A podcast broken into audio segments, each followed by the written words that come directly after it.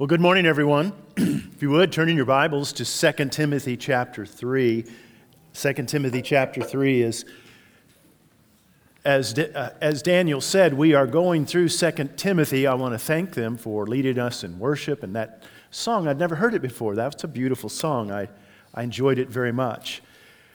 As you, as you heard, uh, Penny and I are members of this church. We're terrible members. Um, we're probably the worst members this church has in the sense that I have been out doing an interim uh, at one church or another for the last three and a half years. So, so this is what North Wake looks like. it's good, good to see you all. No, I, I, I, we are so delighted to be a part of this church, and we appreciate the ministry of Carson and the elders. And I'm glad to have the opportunity to preach in about these verses at the end of chapter 3 uh, Noah did a great job last week of leading us in the uh, first uh, 13 verses. And so, we are looking at uh, 2 Timothy chapter 3, verses 14 through 17. And uh, what it teaches us is about the one book that really matters. Now, this is the 50th anniversary of the song Stuck in the Middle with You. Uh, Gerry Rafferty uh, along with his band Stealers Wheel. Uh, they sing about, Gerry sings about, a, uh, about being in a situation that he'd rather not be in, and he's surrounded by people he'd rather not have around. Uh, you remember how the chorus to that goes, right? You know, clowns to the left of me, jokers to the right. Here I am, stuck in the middle with you. Now, in this chapter, chapter 3, Paul sings a version of that song.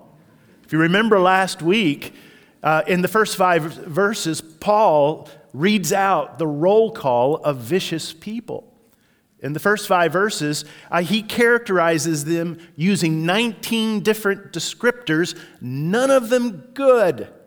And then at the end of verse 5, he says, Avoid those people. And I can almost hear Timothy saying, Okay, I'll do my best. And then in verse 6 through 9, he goes ahead and elaborates. In verse 6 and 7, he talks about the clowns. Uh, those are the ones that he talks about how they're gullible and naive and easily deceived. They're just not the sharpest knives in the drawer.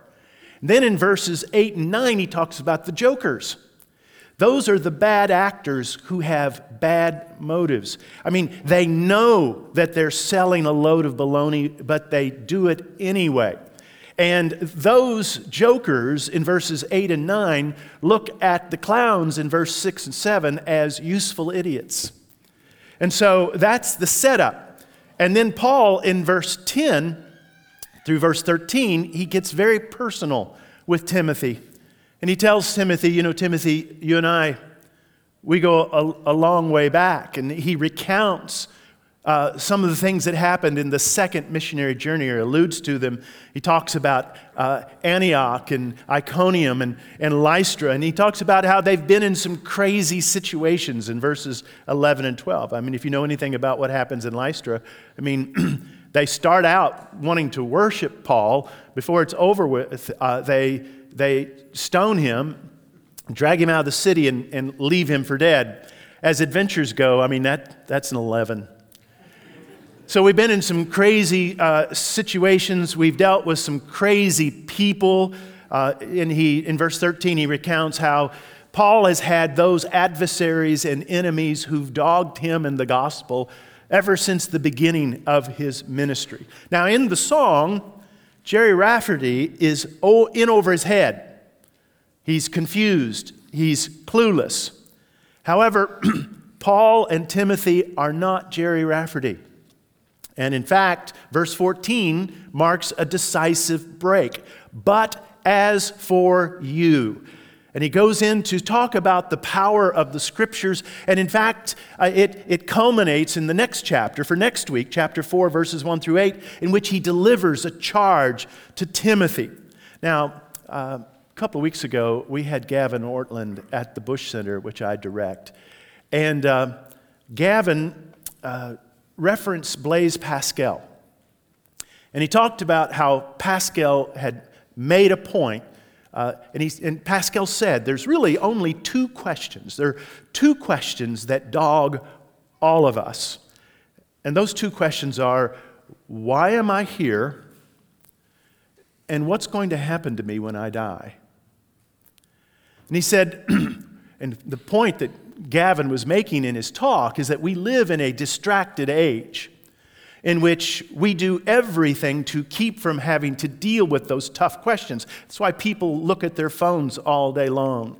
And uh, we have, we have uh, built into our lives just a whole litany of distractions to keep us from dealing with those difficult things. Let's remember that's what the word amusement means to amuse. Muse means to think. We have all kinds of amusements. In other words, things designed to keep us from thinking. Well, everything in this service, I mean, here we are. This service is designed to focus our attention. So, what is it we should have our attention focused on this morning? Well, the Bible is the one book that answers those big questions.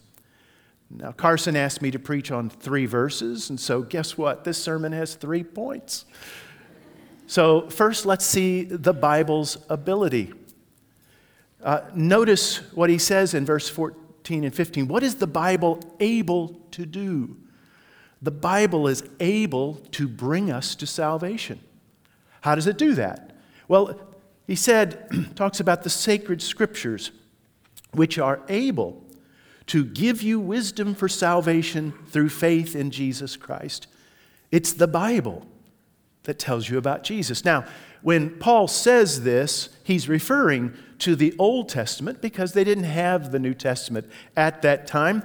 But what he says applies to us today to the entire canon.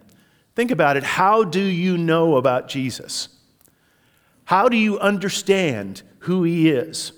How do you understand the significance of what he's done? We, we know all these things because the Bible has communicated these truths to us. And if you'll notice, as you read through 2 Timothy, salvation is a major theme to Paul.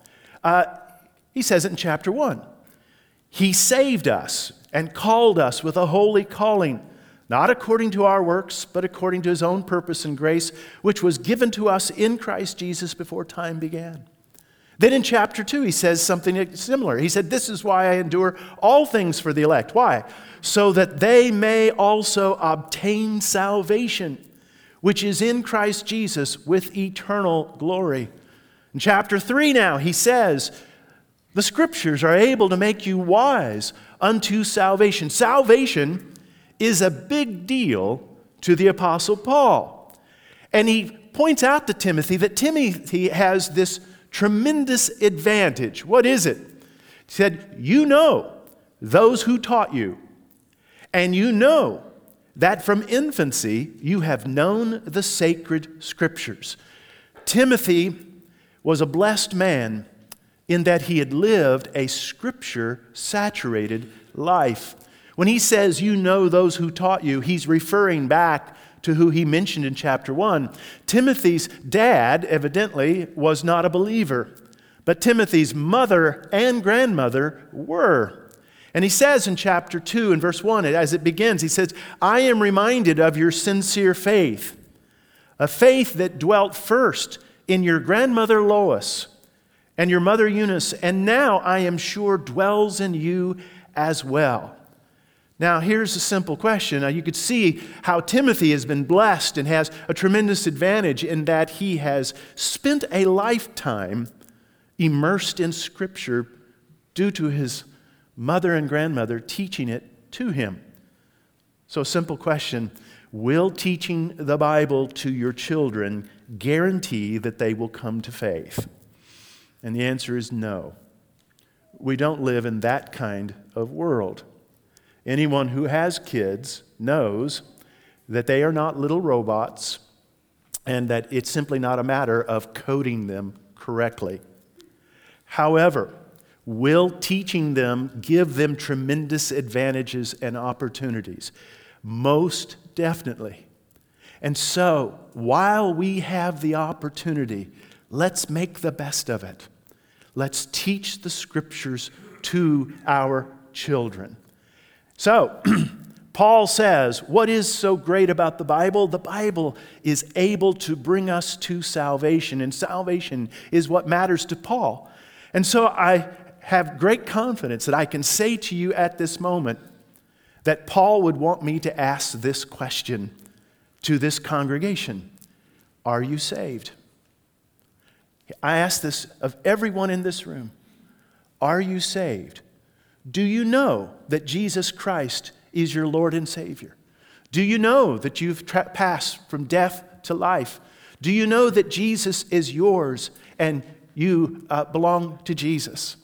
Have you been converted? Now, the Christian life and salvation is a whole lot more than the act of conversion, but it's not anything less than that. And so I would say to each and every one of you here, I'd ask each and every one of you here, uh, do you know Jesus? And are you saved? Because as we go, as we go into chapter four, uh, Paul says there's coming a day when each and every person will stand before Jesus Christ and will give an account.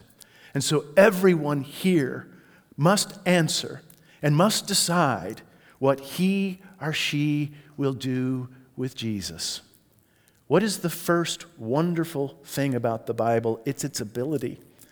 It's able to bring Jesus to you, and by so doing, bring salvation. The second thing Paul says is that he wants us to see the Bible's nature. What is the Bible? And he says very clearly all scripture is breathed out by God. And so, why is the Bible able to do what it's able to how can it do what it's able to do? Well, its very nature makes it able to do what it's able to do. The Bible, think about how unique the Bible is. Uh, on average, 100 million copies of the Bible are printed each year. According to the Guinness Book of World Records, they believe that somewhere between 5 and 7 billion copies of the Bible have been printed, making it by far the most published book in the history of the world. The Gideons distribute Bibles at a rate of approximately 100 per minute somewhere in the world, every minute of the day, 24 7. So it's certainly a unique book. But Paul says it's more than merely unique. He says the Bible is divine. The Bible is the very Word of God. Look at the Scripture's inspiration. All Scripture is God breathed. Now, most translations that you have will say all Scripture is given by inspiration, but the ESV goes ahead and just translates it literally. What it says is all scripture is breathed out by God. And so if, if you have the imagery here. It's, it's not, you know, it's not that as Paul is writing these words, it's not that the Spirit of God breathes into what he's saying. That's not what it means. It means something actually more powerful. It's saying that, that God breathed out scripture just as, as I'm speaking or as you speak, uh, we, our breath goes across our vocal cords, and as they go across the vocal cords, it produces words. That's the imagery that we are to understand. Let me give you just a, a working definition of inspiration. Inspiration is the Holy Spirit's subtle superintendence of the human authors, such that their words are the very words of God. Now, if you'll notice, I used the word subtle. I mean, it, the Bible is God breathed, but it didn't come about by a seance. In other words, uh, inspiration is not possession. It's not that uh, the Holy Spirit overwhelmed the authors such that they are, you know, it's like a Ouija board. No, no, no, it's not operating that way.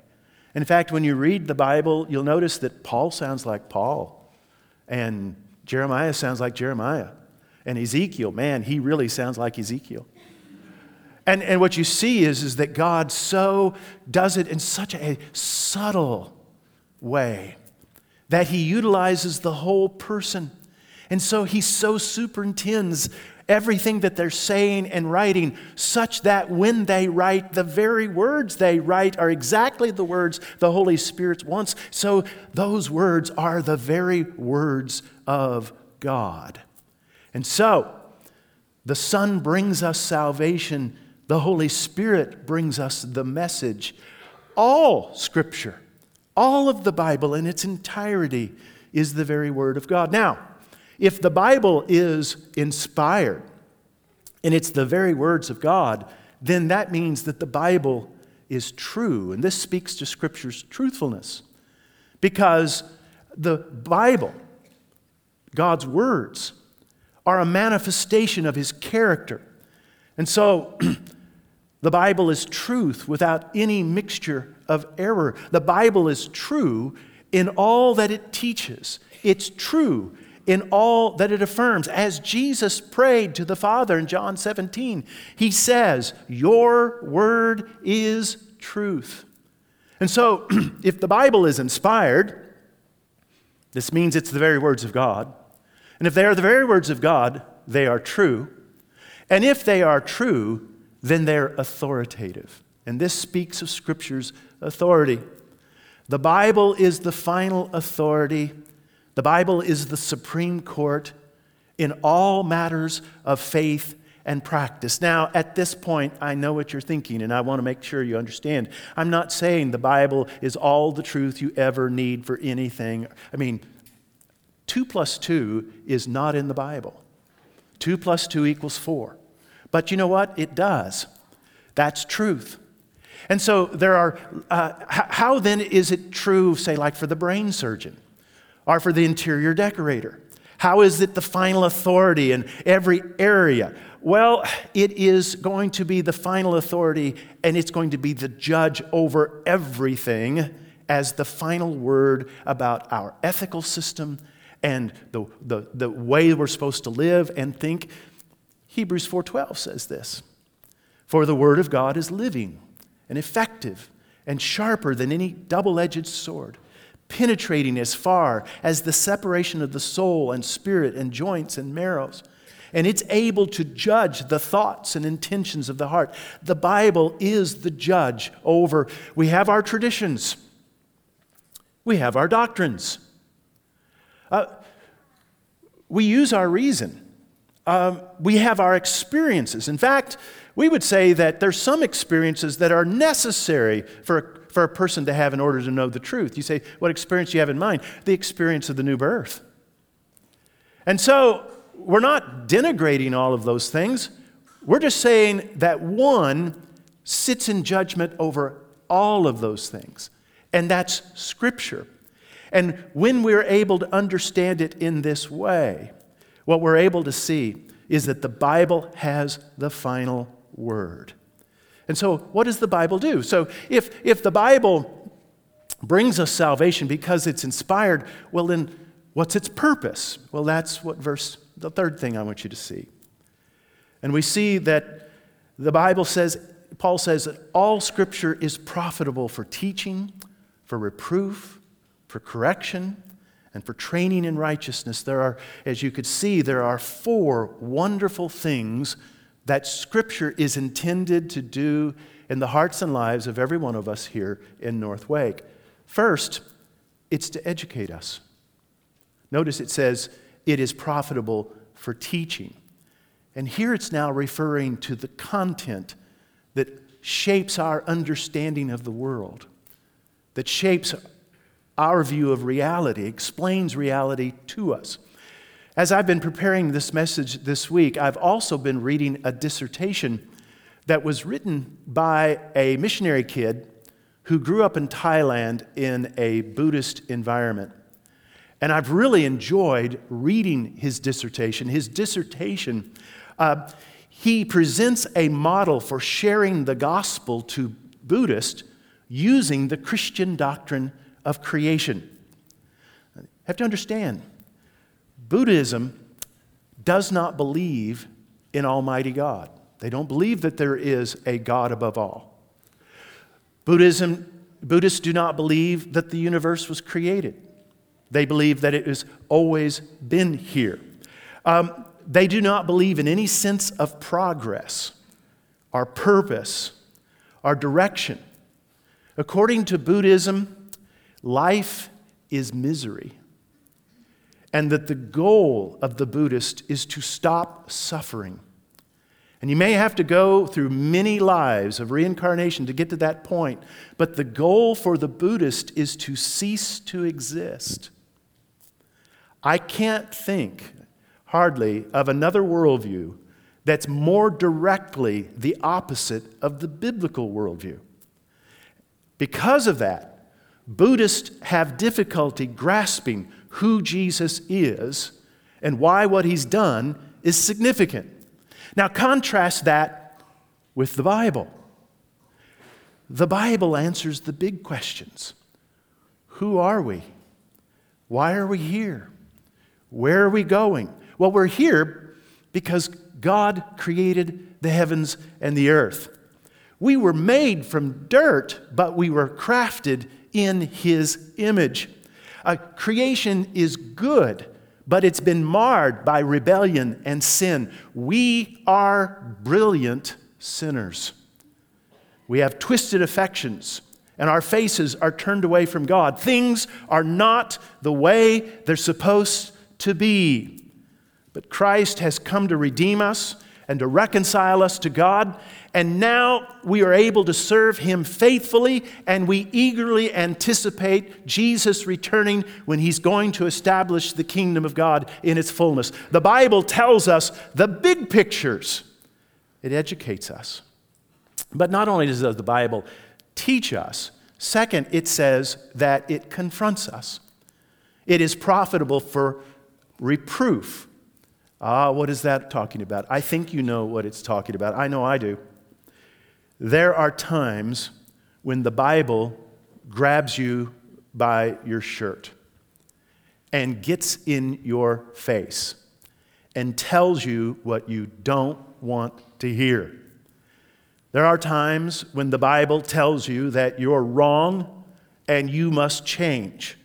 Uh, it's almost, I don't know about you, but I can almost in those moments, whenever Scripture does that, it's like John the Baptist is looking me in the face and saying, Repent. Do you know what I'm talking about? Yes. Well, in those moments, I can't think of a single time that I've ever enjoyed any of those moments. But I am grateful for them. I am so very grateful. And so the Scripture, it teaches us, it confronts us. But notice the third thing that it does, it's profitable for changing us, for correction. You see, it's not just enough for the Bible to tell me what not to do.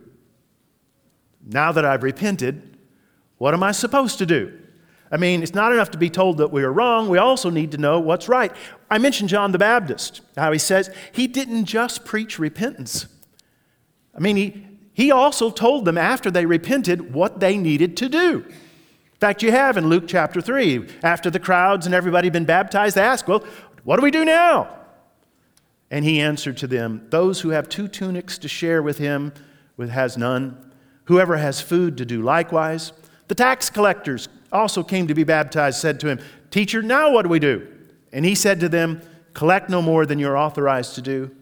Teacher, uh, the soldiers also asked him, And we, what shall we do? And he said to them, Do not extort money from anyone by threats or by false accusation, and be content with your wages. Do you see what's going on here? After they have repented and turned from the wrong, John is now telling them in practical, everyday ways how they are to live their lives.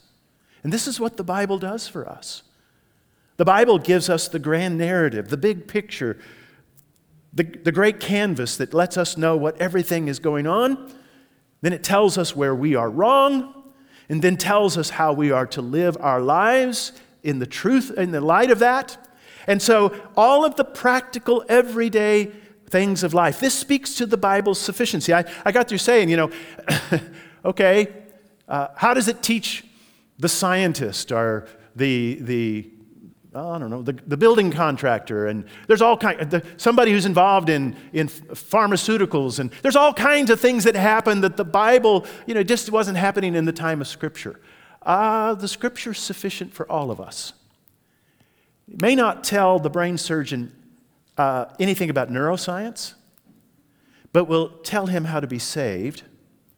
And once he's a child of God, it will tell him how he is to treat his patients, and that he's to view each and one of them as an image bearer, and how he is to conduct himself in everything of life. I like what John framed, and I have to give Sam Williams credit. Sam Williams is the one who first turned me on to this quote, and I've used this quote in a dozen different settings, and now I get to use it this morning because it does talk about what the sufficiency of Scripture is all about. Frame says Scripture contains divine words sufficient for all of life.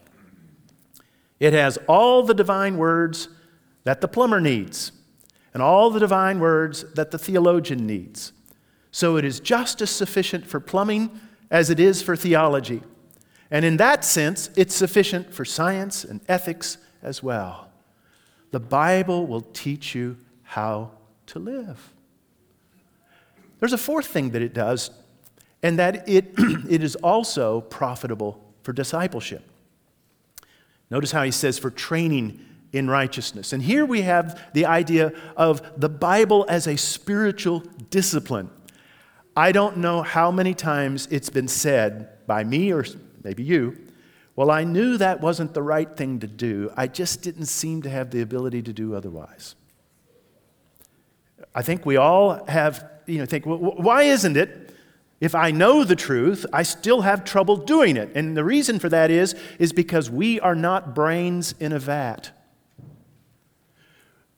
Intellectual, cognitive content uh, is not enough. Do you remember Eugene Peterson's great definition of discipleship? It's a long obedience in the same direction. Proper knowledge is necessary, but it's not sufficient.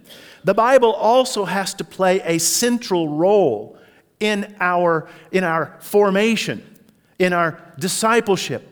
We need to live lives in which we have training in Scripture again and again. And the Scriptures form our actions, forms our thinking, forms our way of seeing things. In other words, there is a discipling, disciplining aspect, a forming aspect to the Christian life that is, Scripture is sufficient for that. And so, what happens when the Scripture teaches us, confronts us, educates us, forms us. Verse 17 tells us that the man of God may be complete, equipped for every good work. Now, this language that he says in verse 17, uh, that's reminiscent of uh, Ephesians chapter 6, when he talks about how we are equipped with the whole armor of God. And that's the same kind of, of, of imagery used here. Whenever we are immersed in Scripture, through the ministry of the Spirit, it equips us in a very complete way. The Bible is the one book we really need. Back in the 1860s, all of Korea was a hermit nation.